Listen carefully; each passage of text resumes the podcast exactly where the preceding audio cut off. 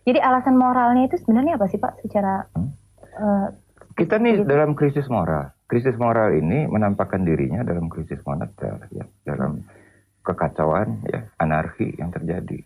Itu soal ekonomi. Jadi bukan sembuhan soal nilai rupiah, bukan soal bank itu jalan atau enggak, bukan soal kelangkaan bahan pokok, bukan soal orang itu tewas, terbakar, itu semuanya menyedihkan. Tapi dibalik itu semua, moralitas kepemimpinan di kita ini udah sama sekali hilang, nggak ada.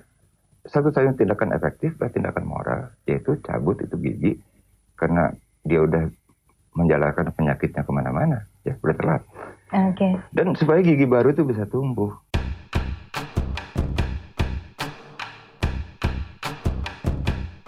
Tahunnya adalah 98. Di tahun ini negara kita sedang bergejolak. Setahun sebelumnya terjadi krisis finansial di Asia, yang menjadi jarum yang memecahkan gelombang KKN di dalam birokrasi Orde Baru. KKN itu korupsi, kolusi, dan nepotisme.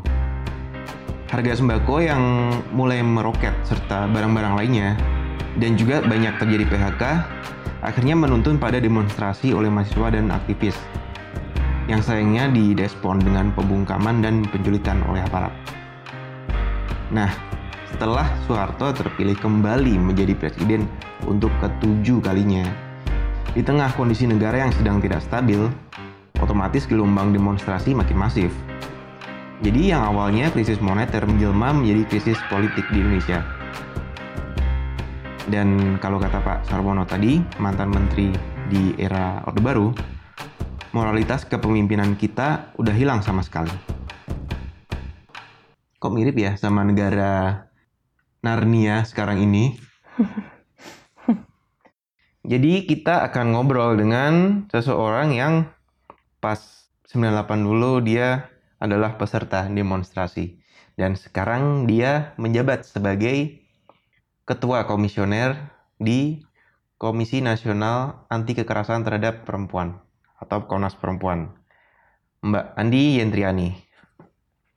Mbak Andi ini dulu kuliah di UI, di FISIP UI, jurusan Hubungan Internasional, angkatan 95. Jadi pas 98 itu berarti Mbak Andi angkatan ketiga, atau tahun keempat ya, Kor? Iya. Angkatanku mungkin angkatan peralihan ya. Jadi pada saat 98 kami semua masih mahasiswa, tapi saya masukkan peralihan karena itu peralihan dari sebuah rezim yang otoriter ke sebuah visi tentang tata kelola pemerintahan yang lebih demokratis. Wah, ngomong-ngomong nih Alfi, ternyata Mbak Andi ini adalah seorang perempuan keturunan Tionghoa dan perantau dari Pontianak nggak sih? Ya, betul tuh. Dan sekarang jadi ketua Komnas Perempuan. Nah, ini tuh bisa jadi apa ya? Hal yang pas banget buat ngebahas apa yang bakal kita bahas di episode kita kali ini. Gimana tuh? Nah, di sini kan kita bakal bahas tentang Mei 98 dan lebih khusus ke membahas perkosaan perempuan Tionghoa saat kerusuhan itu pecah. Iya, I see. Ya, betul. Mbak Andi bakal jadi orang yang paling pas buat kita ajak ngobrolin ini. Iya, betul. Kita langsung dengerin aja latar belakang Mbak Andi. Mulai dari gimana dia tumbuh di Pontianak dulu. Kan saya tumbuh di masa keemasannya Orde Baru. Jadi waktu zamannya saya itu dari SD sampai kita masuk kuliah itu proses ideologisasinya tuh sebenarnya sangat kuat. Jadi kita punya kelas mungkin yang teman-teman sekarang kayak PPKN itu, kami ada namanya pendidikan moral Pancasila. Dan setiap kali naik jenjang pendidikan, misalnya masuk SMP, SMA, kuliah, itu ada waktu yang dikhususkan untuk mempelajari penghayatan pengamalan Pancasila.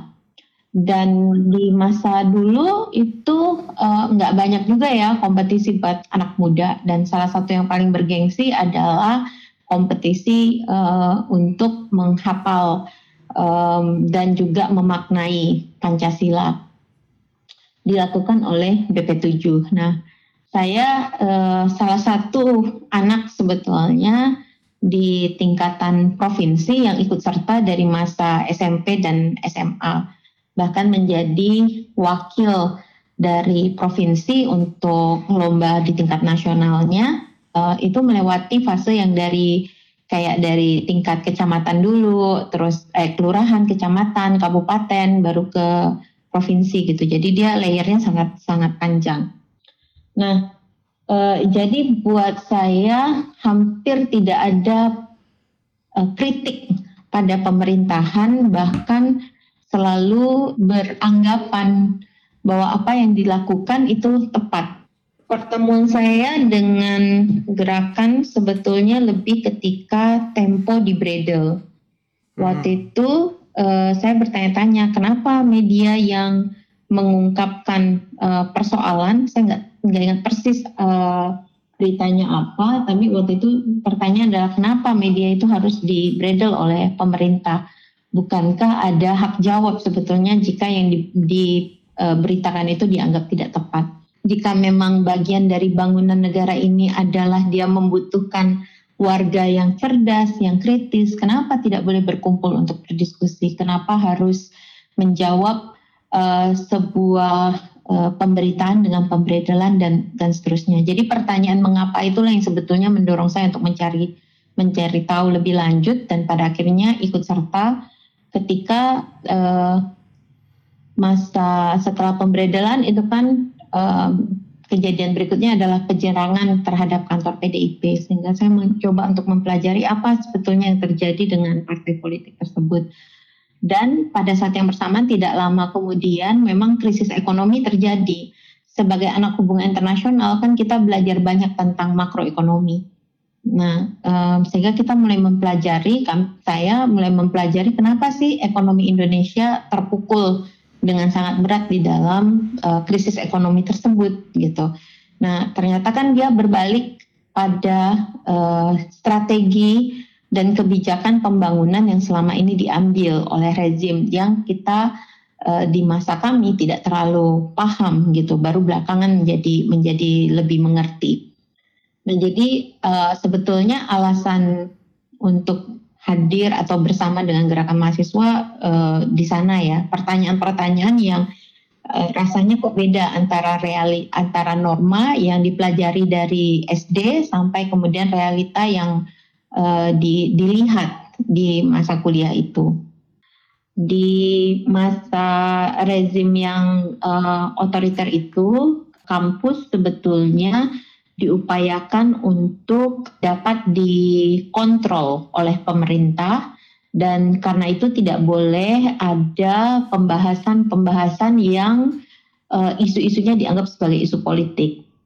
Bahkan karena waktu dulu kan belum ada internet ya, jadi untuk membaca misalnya kritik-kritik kepada pemerintah itu juga tidak gampang sehingga biasanya dilakukan dengan model studi kelompok, terus kita saling pinjam bacaan baik itu artikel ataupun buku-buku yang masuk ke dalam beberapa banyaknya dimasukkan sebagai daftar yang tidak boleh dibaca.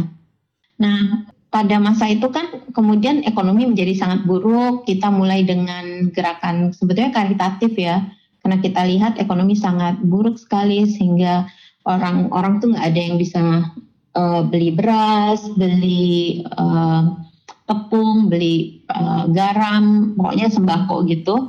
Sehingga yang dilakukan pertama adalah aksi pembagian sembako dan semacam operasi pasar gitu, jadi menjual sembako murah bersama dengan teman-teman. Nah, lama-lama itu kan makin besar ya. Saya berkenalan dengan Suara Ibu Peduli dan di kampus kemudian ada yang namanya keluarga KBUI, Keluarga Besar Universitas Indonesia yang merupakan kelompok aksi yang independen dari kampus dan kemudian ya pada saat itu terlepas dari apakah orang itu memang mencari tahu ataukah baru belakangan terpanggil ataukah juga melihat itu sebagai sebuah tren, pada masa itu sebenarnya tidak terlalu aneh kalau mahasiswa ikut serta di dalam kegiatan-kegiatan aksi. Dan di awal-awal kan seluruh aksinya itu diarahkan untuk mempertanyakan ulang arah dari kebijakan pembangunan itu dan juga untuk mengkritik rezim yang otoriter. Kor, lo kapan mulai sadar secara kritis kondisi realita di sekitar lo? Waktu kuliah nih pertanyaannya. Iya terserah, maksudnya kalau Mbak Andi kan pas kuliah tuh, pas dia pemberedelan tempo. Yes. Tapi kapan? Kalau momen lu tuh kapan? Waktu kuliah juga sih, soalnya waktu gitu. SMA gue juga anak yang biasa-biasa aja dan sekolahnya juga asrama yang jauh dari akses keluar, info keluar. Waktu kuliah di semester 1 atau 2 gitu masih maba banget. Terus ada kayaknya waktu itu mau pemutaran film Pulau Buru Tanah Air Beta. Terus itu nggak jadi, hampir dibubarin tapi akhirnya bisa terjadi karena akhirnya dekannya ngasih ruangan dekanat buat screening film. Terus waktu itu gue mau sadar, kok gitu ya kenapa film ini dilarang banget, bahkan sampai pihak luar kampus bisa masuk ke kampus gitu buat melarang sebuah pemutaran film. Itu sih yang bikin gue tertarik, kayak kenapa mereka benci ini gitu. Sama berarti ya sama kayak Mbak Andi. Mengapa? Lo ada kejadian melihat itu, lo bertanya, kenapa kok digituin? Benar. Gitu. Nah Alfi, gue malah tertarik kita melihat perbandingan situasi 98 sama kita saat ini. Sekarang kan mahasiswa beberapa tahun ini sering demo kan. Nah, pengen lihat perbandingannya gimana sih demo setelah reformasi ini sama Mbak Andi waktu itu di titik ujung peralihan. Coba lu ceritain, waktu lu demo gimana kondisinya coba? Oke, sebenarnya pertanyaan ini kurang layak kalau dijawab oleh gue. Karena terakhir gue demo itu pas reformasi di korupsi tahun lalu. Dan itu gue demo memperjuangkan reformasi kan. Cuma ada sisi lain dari gue yang kayak enjoy dengan keadaan chaos kayak kemarin, karena kayak gue berasa ada adrenalin junkie gitu, kayak akhirnya ada hiburan yang bisa menantang gitu. Itu kan gue bisa enjoy keadaan chaos kayak gitu karena gue secara background aman gitu, nggak akan terjadi apa-apa ke gue di area itu. Beda dengan Mbak Andi karena dia Tionghoa. Dan gini nih cerita salah satu kejadian yang terjadi ke dia. Nah, jadi ternyata kan di mana-mana udah ditulis tuh milik pribumi atau milik muslim dan seterusnya itu. Jadi teman-teman melihat bahwa ini kayaknya tidak tepat nih kalau aku harus keluar dari UI. Kebetulan memang hari itu aku harus mengantarkan adikku untuk bimbel gitu ya di daerah Tebet, dan setelah itu harus singgah ke Suara Ibu Peduli. Jadi waktu ada kebakaran itu saya lihat di TV, jadi yang segera saya ingat adalah harus menjemput adik saya dan adik sepupu, kebetulan 2 orang, perempuan dua-duanya, dan harus memastikan mereka selamat pulang sampai ke tempat kami di Depok.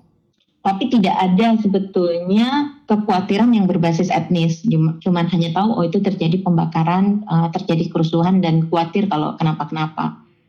Memang yang menarik adalah di perjalanan pulang karena pakai KRL ya. Waktu itu ada satu bapak-bapak gitu yang bilang, udah tua sih, udah agak sepuh gitu. Terus bilang, nah nanti kalau habis pulang sampai ke Depok jangan kemana-mana lagi ya gitu.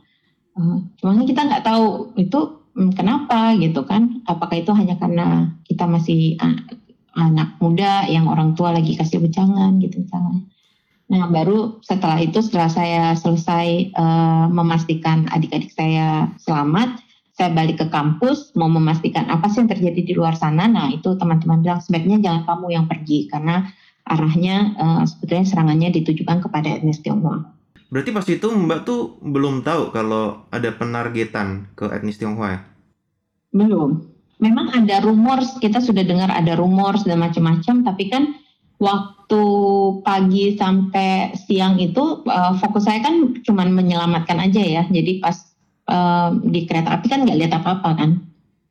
Nah itu yang pertama yang dialamin Mbak Andi. Syukurnya kayak gitu ya.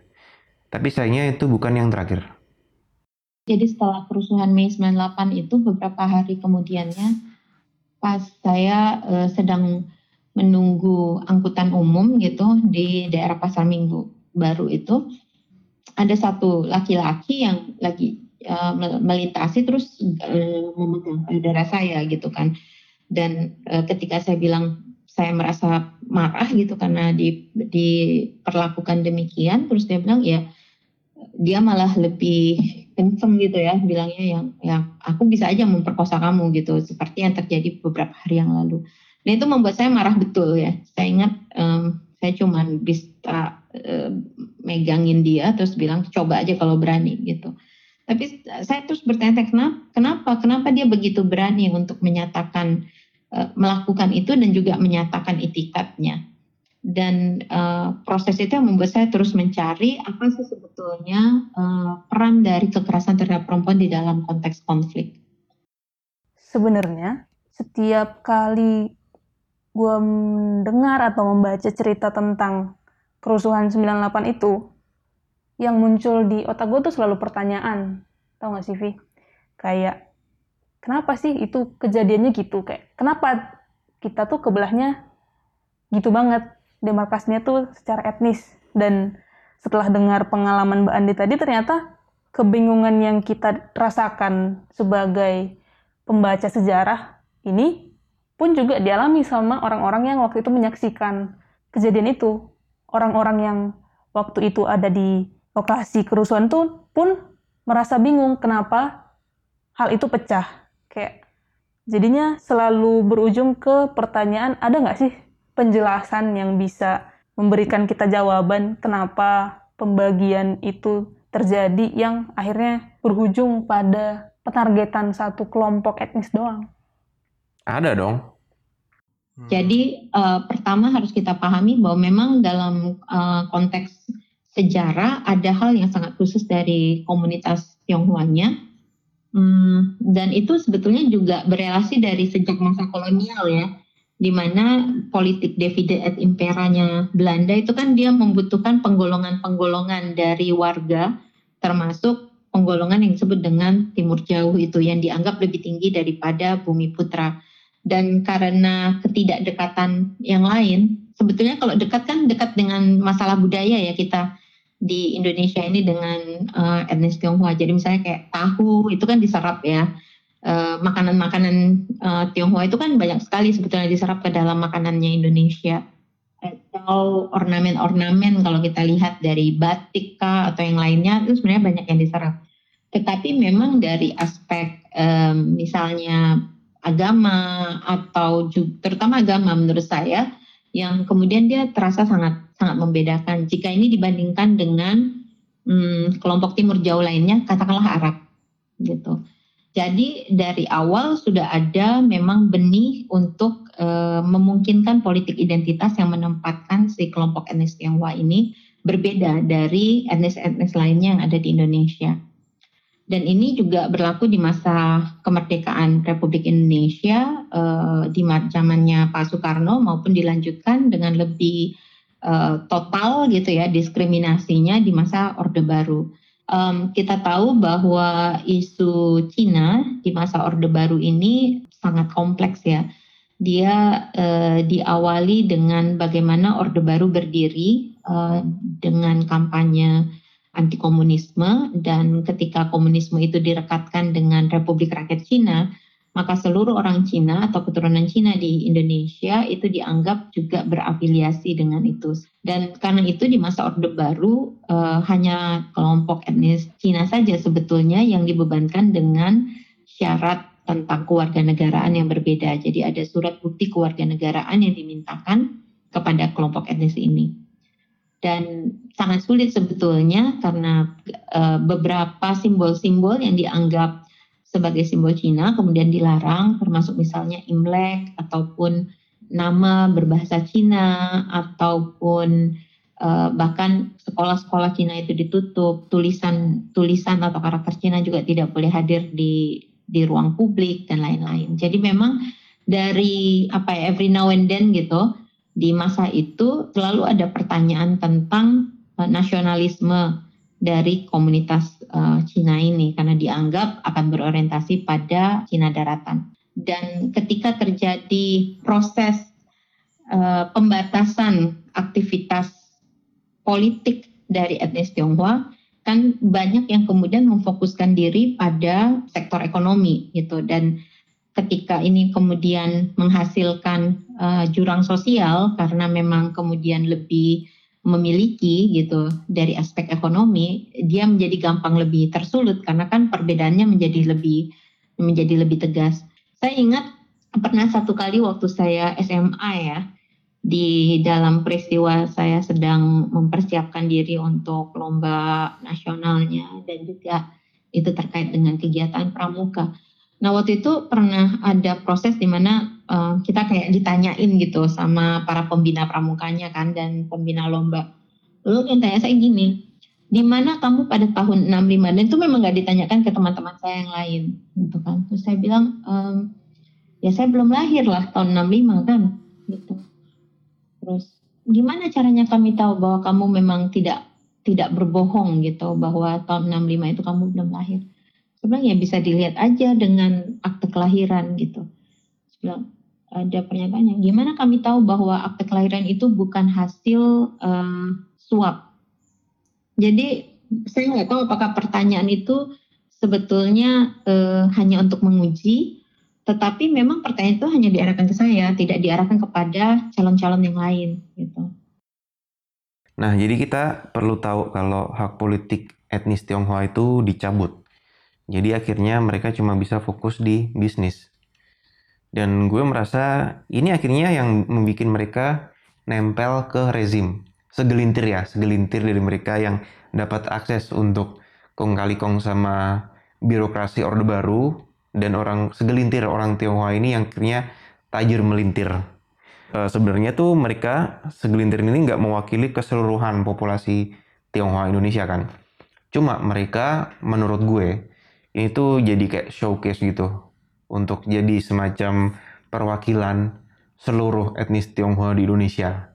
Nah jadinya muncullah itu kayak Cina pelit. Terus stigma-stigma lain lah intinya yang kayak akarnya itu mereka dianggap selalu kaya, mereka dianggap selalu nggak mau mingle dan lain-lain. Sampai akhirnya krisis ekonomi 97 terjadi yang leading ke 98. Nah, ketika krisis ekonomi menghantam Indonesia pada tahun 97 dan itu sebetulnya terjadi karena bubble ekonomi, dunia kan juga resesi, tapi karena model pembangunan ekonomi di Indonesia yang lebih menekankan pada pembangunan yang bersifatnya plastik gitu ya, bubbling gitu, atau apa sebagian saya sebutkan. Dia tidak betul-betul membangun fondasi ekonomi Indonesia, misalnya dengan pembangunan waktu itu banyak gedung-gedung besar yang sebetulnya tidak dibutuhkan, dan juga kita sangat mendasarkan pada industri ekstraktif gitu dibandingkan dengan yang ketahanan pangan dan lain-lain itu, maka krisis ekonomi itu menjadi hal yang sangat luar biasa bagi perekonomian Indonesia. Dan negara tidak bisa menjawabkan bahwa sebetulnya inilah konsekuensi dari kebijakan pembangunan yang telah dipilih sejak awal tahun 70-an. Sebaliknya cara tergampang adalah menyalahkan itu kepada satu kelompok yang memang dari awal telah memiliki posisi yang sangat tertentu di dalam masyarakat terkait dengan kesenjangan ekonomi yang gampang dijadikan alasan untuk kebencian. Jadi betul-betul kambing hitamnya saja. Kalau dilihat kemudian bagaimana untuk menciptakan teror yang sempurna? Kalau kita lihat dari tim gabungan pencari fakta, inilah sebetulnya peran dari kekerasan seksual yang terjadi pada saat itu. Jadi teror itu yang sebetulnya hendak diciptakan. Kenapa memakai pemerkosaan, Mbak? Aku boleh nanya nggak soal itu? Kenapa ketika mencoba untuk memberi rasa takut, itu pemerkosaan yang dipilih? Kalau kita baca laporan tim gabungan pencari fakta untuk kerusuhan Mei 98 maupun dari berbagai literatur lain ya terkait kekerasan terhadap perempuan di wilayah konflik, kita tahu bahwa konstruksi masyarakat tentang peran dan posisi perempuan itu sangat tertentu dan itu menyebabkan si perempuan ini diletakkan sebagai simbol dari komunitasnya. Dia satu simbol kesucian karena tindakan pemerkosaan itu bisa kemudian menghasilkan keturunan yang bukan galur, kalau boleh dibilang ya, bukan galur yang diinginkan. Dan juga tentunya dia beriringan dengan konsep perkawinan, karena ketika orang melakukan hubungan seksual kan diharapkan di dalam institusi perkawinan ya, sehingga kehadiran anak ataupun juga bahkan tanpa anak, tindakan hubungan seksual di luar pernikahan itu dianggap aib yang sangat besar.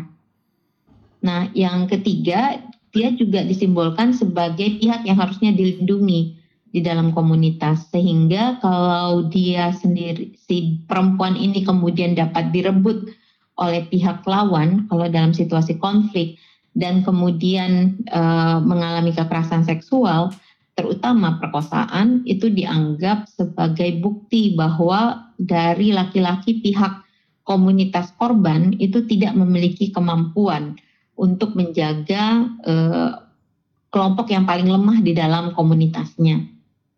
Jadi proses kekerasan terhadap perempuan itu sebetulnya dia tidak menjadi dia sebetulnya adalah, kalau kita sebutnya proksi ya, target proksi. Jadi tujuannya adalah sebetulnya untuk melemahkan seluruh komunitas itu, bukan pada si tubuh perempuan itu sendiri. Tetapi kenapa bisa tubuh perempuan? Karena dia memang menjadi simbol dari pertarungan kuasa itu. Penjelasan Mbak Andi tadi tentang gimana tubuh perempuan itu jadi simbol pertarungan kuasa yang besar tuh benar banget sih. Gue sering mendengar penjelasan ini di banyak kesempatan. Dan gimana ya? Sakit sih rasanya tahu gimana perempuan dan tubuhnya dibuat jadi simbol perebutan bukti kekuatan laki-laki yang seringnya berkonflik gitu. Dan ya gitu sih setiap kali gue mendengar tentang penjelasan ini. Terus tentang perkosaan Mei 98 ini, kita juga perlu membahas tentang kasus Ita Martadinata. Tahu nggak? Gimana tuh? Jadi, Ita Martadinata Haryono adalah seorang penyintas perkosaan Mei 98. Saat itu, ia masih menjadi seorang pelajar di SMA di Jakarta. Ita Martadinata menjadi satu-satunya korban perkosaan Mei 98 yang mau bersaksi secara terbuka.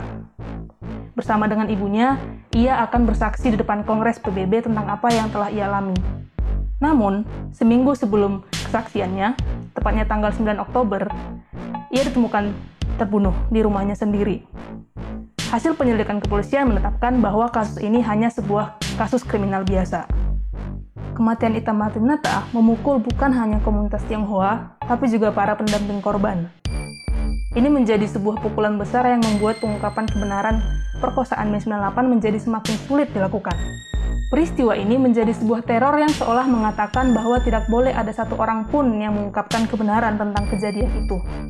Kondisi ini pula lah yang kemudian dimanfaatkan oleh mereka yang tidak mau mengakui atau tidak percaya bahwa benar telah ada perkosaan di peristiwa Mei 98. Melalui media, ketiadaan korban yang bersaksi secara terbuka diterjemahkan sebagai ketiadaan bukti yang bisa menjamin bahwa peristiwa itu benar terjadi.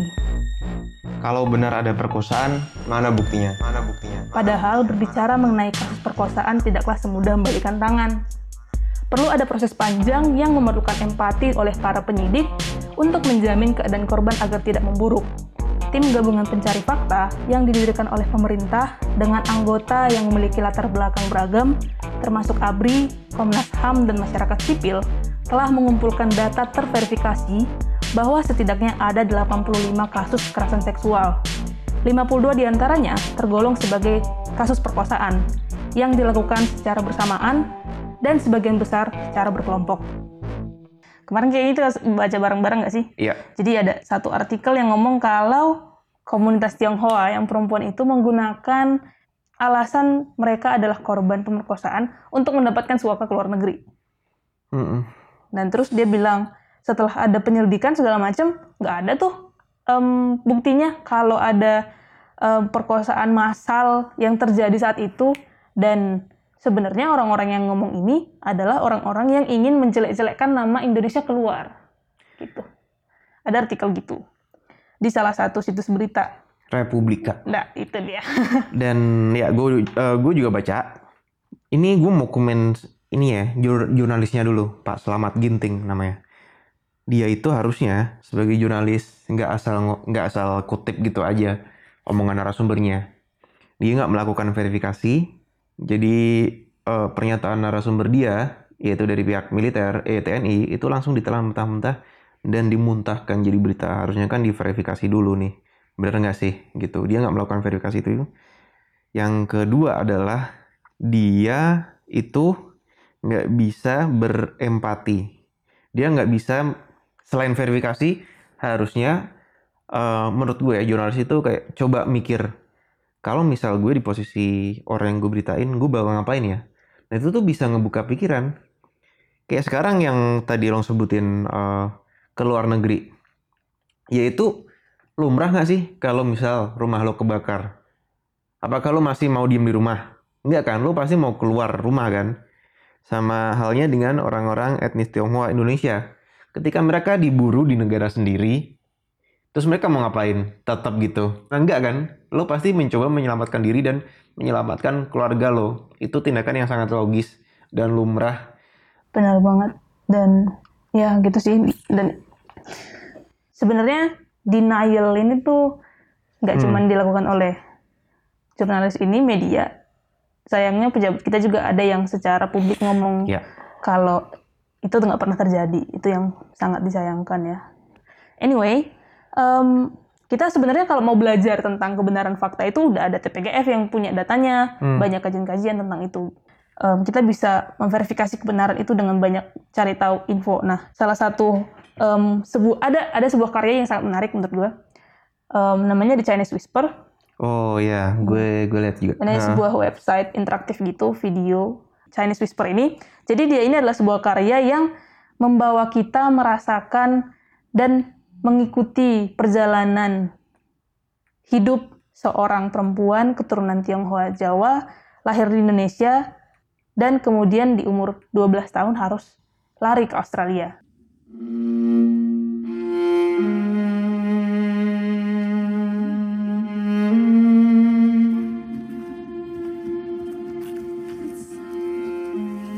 Selamat datang, nama saya Rani. Saya yang akan menemani Anda selama perjalanan di dalam labirin ini. 20 tahun telah berlalu sejak kerusuhan Mei 98. Tapi saya masih ragu untuk membicarakannya dengan perempuan-perempuan Tionghoa Indonesia lainnya. Saya takut topik itu masih terlalu sensitif. Kejadian ini menjadi salah satu alasan kenapa ada banyak sekali orang Indonesia keturunan Tionghoa yang sekarang menetap di Australia, termasuk diri saya sendiri.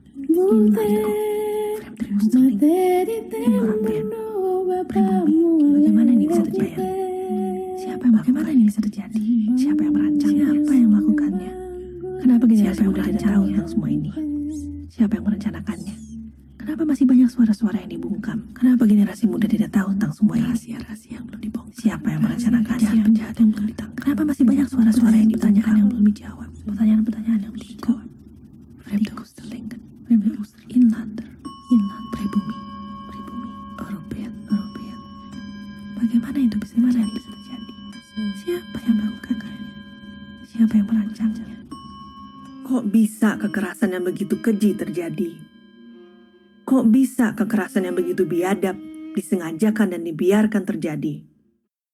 Menurut gue yang paling menarik adalah Mbak Rani ini nggak memihak. Dia tuh kayak secara mentah dan secara jujur, dia tuh benar-benar mempertanyakan gue ini siapa gitu. Karena dia itu istilahnya dia tuh berada di tengah-tengah pribumi dan Tionghoa. Dia punya darah keduanya.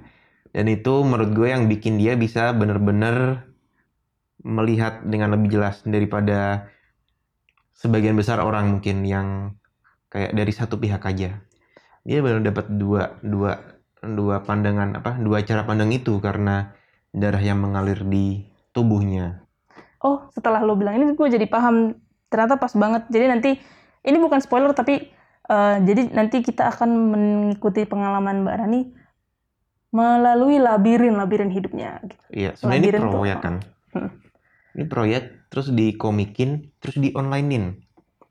The Chinese Whispers.com. Iya. Dari yang gue rasakan ya setelah ngikutin perjalanan The Chinese Whisper itu, perasaan yang terbentuk setelah mengikuti perjalanan Chinese Whisper itu adalah rasa khawatir kalau kita yang hidup di masa sekarang ini belum juga bisa menghadapi masa lalu yang kelam itu. Kalau ngutip sih bilangnya, kita anak muda itu perlu mengakui titik hitam yang ada dalam diri kita. Itu sih. Iya, gue juga merasa itu. Dan sebenarnya tuh sekarang mulai banyak bermunculan orang-orang yang mulai berani berkumpul untuk membicarakan masalah ini. Salah satunya adalah Suara Peranakan. Gue selain ngobrol dengan Mbak Andi juga ngobrol sama Kevin. Kevin ini salah satu penggagas Suara Peranakan. Apa itu Suara Peranakan? Ini penjelasan Kevin. Jadi Suara Peranakan itu merupakan kolektif Tionghoa Indonesia dapat berbicara mengenai isu sosial, masalah rasisme, diskriminasi, dan segala jenis penindasan lainnya. Jadi kolektif ini dibentuk untuk menjadi sebuah forum bagi Tionghoa Indonesia untuk berdiskusi dan kemudian untuk bersuara tentang ketidakadilan yang terjadi di Indonesia maupun di luar negeri. Alasanmu membuat Suara Peranakan itu gimana? Apa yang melatar belakangi? Sebenarnya saya merasa saya bukan pembuatnya, karena masalah Tionghoa Indonesia di Indonesia itu merupakan masalah yang kolektif. Maka sejak dari dulu sebenarnya kami telah terbentuk. Tapi saya dan beberapa teman Tionghoa Indonesia berinisiatif untuk membentuk suatu wadah baru untuk merangkul dan juga merangkum Suara Peranakan sebagai suatu kesatuan untuk membicarakan soal ketidakadilan dan juga membicarakan hal-hal yang kami rasa tidak benar dan juga ingin meluruskan sejarah yang telah terjadi terhadap Tionghoa Indonesia. Saya rasa Tionghoa Indonesia perlu bersuara. Karena Tionghoa Indonesia sejak dahulu telah menjadi korban dari sistem ketidakadilan rasial yang sudah tertanam di Indonesia. Mulai dari masa kolonial, kemudian prakemerdekaan, masa Orde Baru, kemudian sampai sekarang Tionghoa Indonesia masih mengalami rasisme, diskriminasi, kemudian ketidakadilan sosial, kemudian juga kemiskinan. Dan kemiskinan ini sangat jarang dibicarakan karena ada satu stigma yang terbentuk di masyarakat, yakni bahwa Tionghoa Indonesia selalu kaya. Padahal tidak. Banyak sekali Tionghoa Indonesia yang sebenarnya di bawah garis kemiskinan. Sebut saja di beberapa daerah seperti di Medan, Singkawang, kemudian di beberapa bagian di Jakarta, masih banyak sekali Tionghoa Indonesia yang sulit untuk menyambung kehidupan, namun ada stigma terhadap mereka yang dianggap mereka itu selalu kaya. Maka ini yang harus kita lawan bersama, dan Suara Peranakan hadir untuk menumpas stigma-stigma itu. Oke, gue mau pengakuan dosa dulu. Jadi ternyata gue masih punya bias terhadap etnis Tionghoa, walaupun nggak sebesar apa yang dicoba dilawan sama Suara Peranakan Kevin DKK ya, tapi menurut gue ternyata punya bias coy, bias etnis. Contoh yang pernah lo lakuin emang gimana? Contohnya adalah pertanyaan yang gue ajukan ke Mbak Andi ini. Ini nggak boleh jelasin ke aku yang nggak tahu gimana rasanya menjadi orang Tionghoa. Aku jawab BTW. Aku nggak tahu gimana rasanya jadi orang Tionghoa di masa itu. Boleh jelasin nggak, Pak? Kok aku sampai pikir segitunya? Memang, itu nggak bisa di overgeneralisasi ya. Kan misalnya aku tinggalnya di Kalimantan. Tentunya relasi sosialku berbeda ya dengan misalnya kawan-kawan Tionghoa yang besar tumbuh di Jawa. juga beda ya pengalamannya, jadi nggak bisa di overgeneralisasi juga. Tapi benar juga sih nggak bisa di generalisasi ya, karena kayaknya yang paling parah itu emang area Jakarta. Iya, beda banget sih ya. Maksudku bahkan dari, kan misalnya kayak aku bilang itu ide bahwa orang Cina itu kayak stigma bahwa orang Cina itu pasti kaya. Menurutku itu terjadi di beberapa daerah, tapi di daerahku kami besar dengan melihat bahwa orang Cina tuh bisa miskin banget gitu. Yang kayak saya tadi bilang itu, dianya itu bisa cuman buruh tani atau buruh ternak babi gitu, atau tukang jual air tebu gitu. Di jalan yang setiap harinya tuh harus berperah keringat gitu. Bener juga sih. Ya kan? Ada kecenderungan overgeneralisasi itu nggak sih dari kita ke komunitas Tionghoa? Lo pernah nggak jadi tersangka gitu kayak gue? Kalau secara jujur sebenarnya ada pikiran itu sih di otak gue. Karena kalau misalnya gue pulang kampung, kalau diingat-ingat lagi, orang Tionghoa yang ada di kampung gue tuh, yang gue tahu itu adalah pemilik toko elektronik, pengusaha fotokopian dan foto, sama kalau enggak pemilik restoran mie. Secara nggak langsung gue selalu mematok kalau etnis Tionghoa pasti itu. Gitu. Mbak Andi sebenarnya punya penjelasan kenapa kita bersikap kayak gini sih. Dan itu bukan karena kita punya niat jahat. Menurut saya di dalam kehidupan masyarakat yang keberagaman adalah sebuah keniscayaan ya. Saat yang bersamaan, overgeneralisasi itu menjadi penyikapan yang paling standar dari kelompok masyarakat yang tidak mau bersikap kritis. Jadi misalnya gini, kamu kenal sama 3 orang aja. Yang satunya orang Padang, yang satunya orang Cina, yang satunya orang Arab. Kebetulan yang Cina ini, misalnya dia melakukan sesuatu yang kamu gak sukai sama sekali. Jadi kamu akan recall memori tentang, oh Pak, ya pantas aja kan dia Cina. Gitu ya. Oh pantas aja dia orang Padang kayak gitu, atau orang Arab tuh memang gitu kan. Jadi orang sering kali melakukan overgeneralisasi. Padahal dia cuma kenal 3 orang aja gitu. Yang kalau dia punya pergaulan yang lebih luas, dia kan bisa bilang, oh ternyata nggak kayak gitu ya. Ternyata orang tuh beda-beda gitu. Sama dengan orang Jawa kan ya. Orang Jawa kan juga beda-beda. Nggak semuanya suaranya lembut gitu misalnya, atau lain-lain gitu.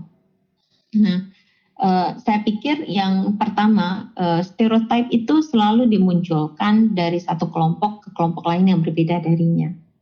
Karena itu adalah proses yang memang dibangun untuk membedakan saya dari dia, kamu dari kami, kalian dari kami. Othering. Dan ya itu proses othering yang terjadi. Sebetulnya yang paling sulit itu kan untuk melihat kita ya. Kita sebagai bangsa, kita sebagai umat manusia gitu, yang sebetulnya memang secara keniscayaannya tuh berbeda. Tidak ada yang, kalau istilahmu tadi, sebetulnya kan dia tidak monolit ya, gitu. Nah, apalagi kalau cuma berbasis pada sebuah keetnisan yang kita semua nggak bisa milih lahir di etnis yang mana. Ya nggak. Kalau masalah pilih sekolah aja, kadang-kadang sangat tergantung pada kemampuan ekonomi dan kemampuan intelektual kita. Tapi kalau etnis itu kan sama sekali kita nggak bisa memilih kita mau lahir di yang mana.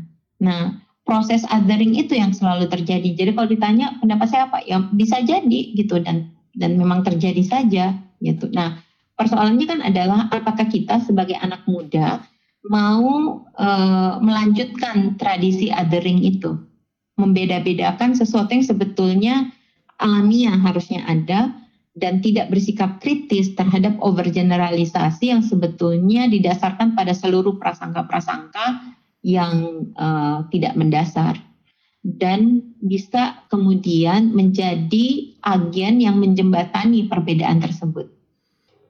Nah, gitu Kor. Makanya menurut gue keberadaan perkumpulan atau kelompok-kelompok kayak Suara Peranakan itu penting bagi kita orang-orang yang non-Tionghoa itu bisa keluar dari bubble subjektivitas kita. Kayak bias gue dan lo gitu, supaya kita bisa kurang-kurangin lah jadi tersangka bias gitu. Bener juga sih. Dan salah satu hal yang juga tidak kalah penting adalah proses kita untuk unlearning. Jadi dalam melihat sesuatu itu, kita tidak hanya melihat masyarakat di sekitar kita, tapi juga mengintrospeksi pikiran-pikiran dalam diri kita, apakah sudah cukup adil, cukup baik, dan cukup benar.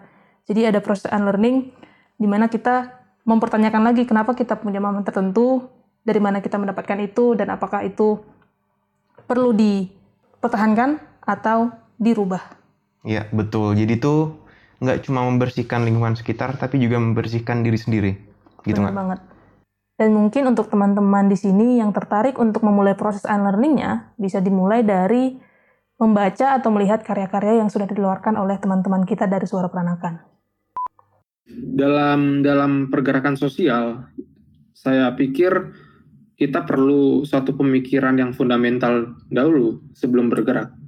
Suara Peranakan sendiri bergerak dalam bidang intelektual. Kami menulis, kami juga menuangkan gagasan-gagasan melalui diskusi publik dan berbagai diskursus. Kita masih perlu sebuah diskursus publik di mana semua orang dapat berpartisipasi dalam pembahasan-pembahasan mengenai Tionghoa Indonesia. Maka Suara Peranakan sendiri menerima semua gagasan dan juga karya-karya visual, karya tulisan, baik dari Tionghoa maupun non-Tionghoa. Karena hanya dari kebersamaan ini, kemudian dari solidaritas yang tanpa batas dan juga tanpa melihat orientasi seksualnya, tanpa melihat agama, tanpa melihat suku dan rasnya, kita dapat memperjuangkan suatu keadilan dan juga kebenaran. Saya anggap sebagai manusia, kita dilahirkan dalam kondisi apa adanya.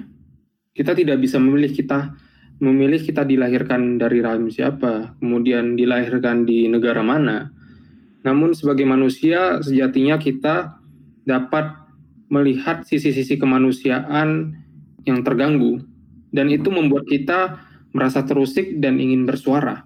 Meskipun kita takut, kita selayaknya harus bersuara terhadap apa yang dirasa salah. Dan hanya pada kebenaran itu kita bisa berharap. Saya melihat beberapa Tionghoa Indonesia seperti Suho Gi, seperti Yap Tiam Hen, seperti Ita Martadinata merupakan sosok yang pemberani. Mereka takut, namun mereka tetap bersuara. Saya melihat mereka sebagai sosok role model daripada Tionghoa Indonesia, karena mereka berani mendobrak segala stigma-stigma terhadap Tionghoa Indonesia. Mereka bersuara, kemudian mereka berani menyatakan apa yang benar tanpa tebang pilih. Dan saya memang takut, dan juga banyak sekali Tionghoa Indonesia yang takut pada saat ini. Namun apabila kita tidak bersuara, maka kita akan dibuat semakin takut. Maka kalau kita bersuara, setidaknya kita bisa melampiaskan ketakutan itu menjadi sebuah kebaikan untuk bersama. Mbak, gimana caranya untuk stop melakukan othering atau mungkin lebih jauh unlearning prasangka-prasangka yang diwariskan, nggak diturunkan dari budaya ke individu gitu, supaya kayak istilah-istilah yang rasis baik dari kedua sisi gitu biar kayak hilang, nggak menggunakan istilah-istilah itu lagi, Mbak? Mungkin saya diuntungkan karena tadi ya, kalau saya cerita di awal itu kan banyak hal yang kemudian mempertemukan saya dengan isu yang ada di gerakan sosial itu karena pertanyaan mengapa. Saya sebetulnya melatih diri untuk bertanya mengapa. Mengapa sih orang harus berpikir seperti itu?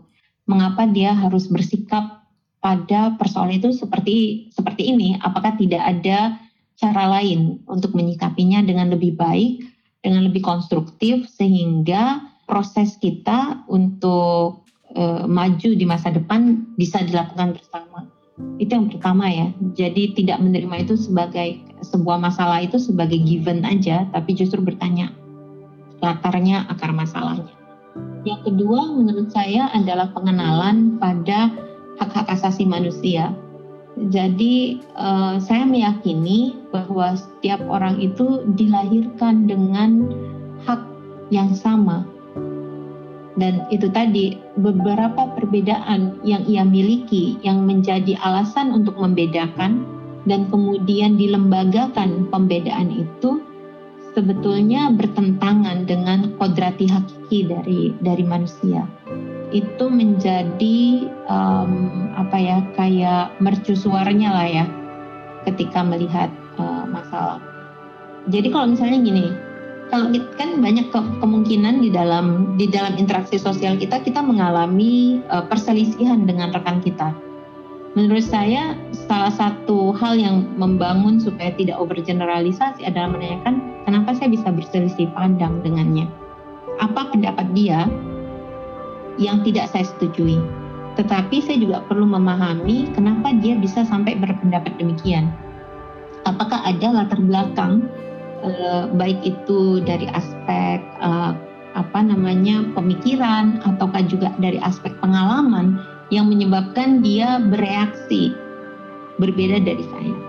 Jadi bahkan ketika ada pikiran bahwa itu stereotipikal atau penstereotipan berbasis etnis atau agama, menurut saya penting untuk ditelusuri lebih jauh. Mengapa mereka sampai punya stereotip itu, ataupun mengapa saya bisa punya pandangan bahwa stereotip itu benar. Dan itulah yang akan menurut saya bisa menghancurkan stereotip itu sendiri dan menjadi jembatan yang menghubungkan perbedaan-perbedaan itu.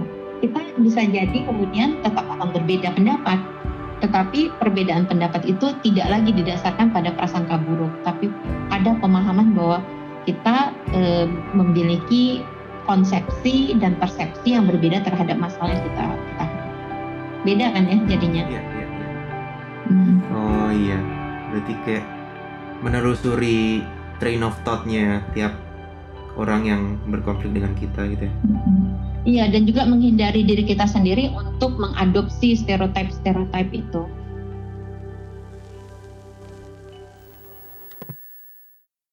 Waktu kita gagal di Babel, kan saya bilang gugat ke MA waktu itu. Emang Gus, udahlah Gus, gak usah gugat-gugat lah. Orang Cina gak bisa jadi gubernur Gus. Gus Dur kasih semangat. Ikut kampanye juga Gus Dur? Kampanye. Dia bilang siapa bilang. Jangan jadi gubernur, jadi presiden aja kamu bisa. Dia bilang. Ya Gus Dur tuh pengen supaya Indonesia itu melakukan sebuah sistem jaminan sosial. Gus Dur tertarik tahun 2004. Dari situlah Pak Hok belajar. Jadi Gus Dur tertarik. Terus Gus Dur juga pengen Indonesia ini pengen ada gubernur turunan Tionghoa lah. Itu pikiran Gus Dur seperti itu. Supaya kita selesaikan, jangan orang menuduh Tionghoa itu hanya binatang ekonomi, hanya mau untung. Emang suku yang lain gak sama juga kalau dia serakah? Sama aja. Karenanya saya merasa bersyukur Tuhan Yang Maha Esa telah memberikan kepada kita keragaman sangat besar dalam beragama, dalam berbudaya, dalam berasal-usul etnis, dalam berbahasa, dan sebagainya. Atas dasar itulah saya mengucapkan selamat kepada Anda semua dengan forum ini. Terima kasih dan selamat malam.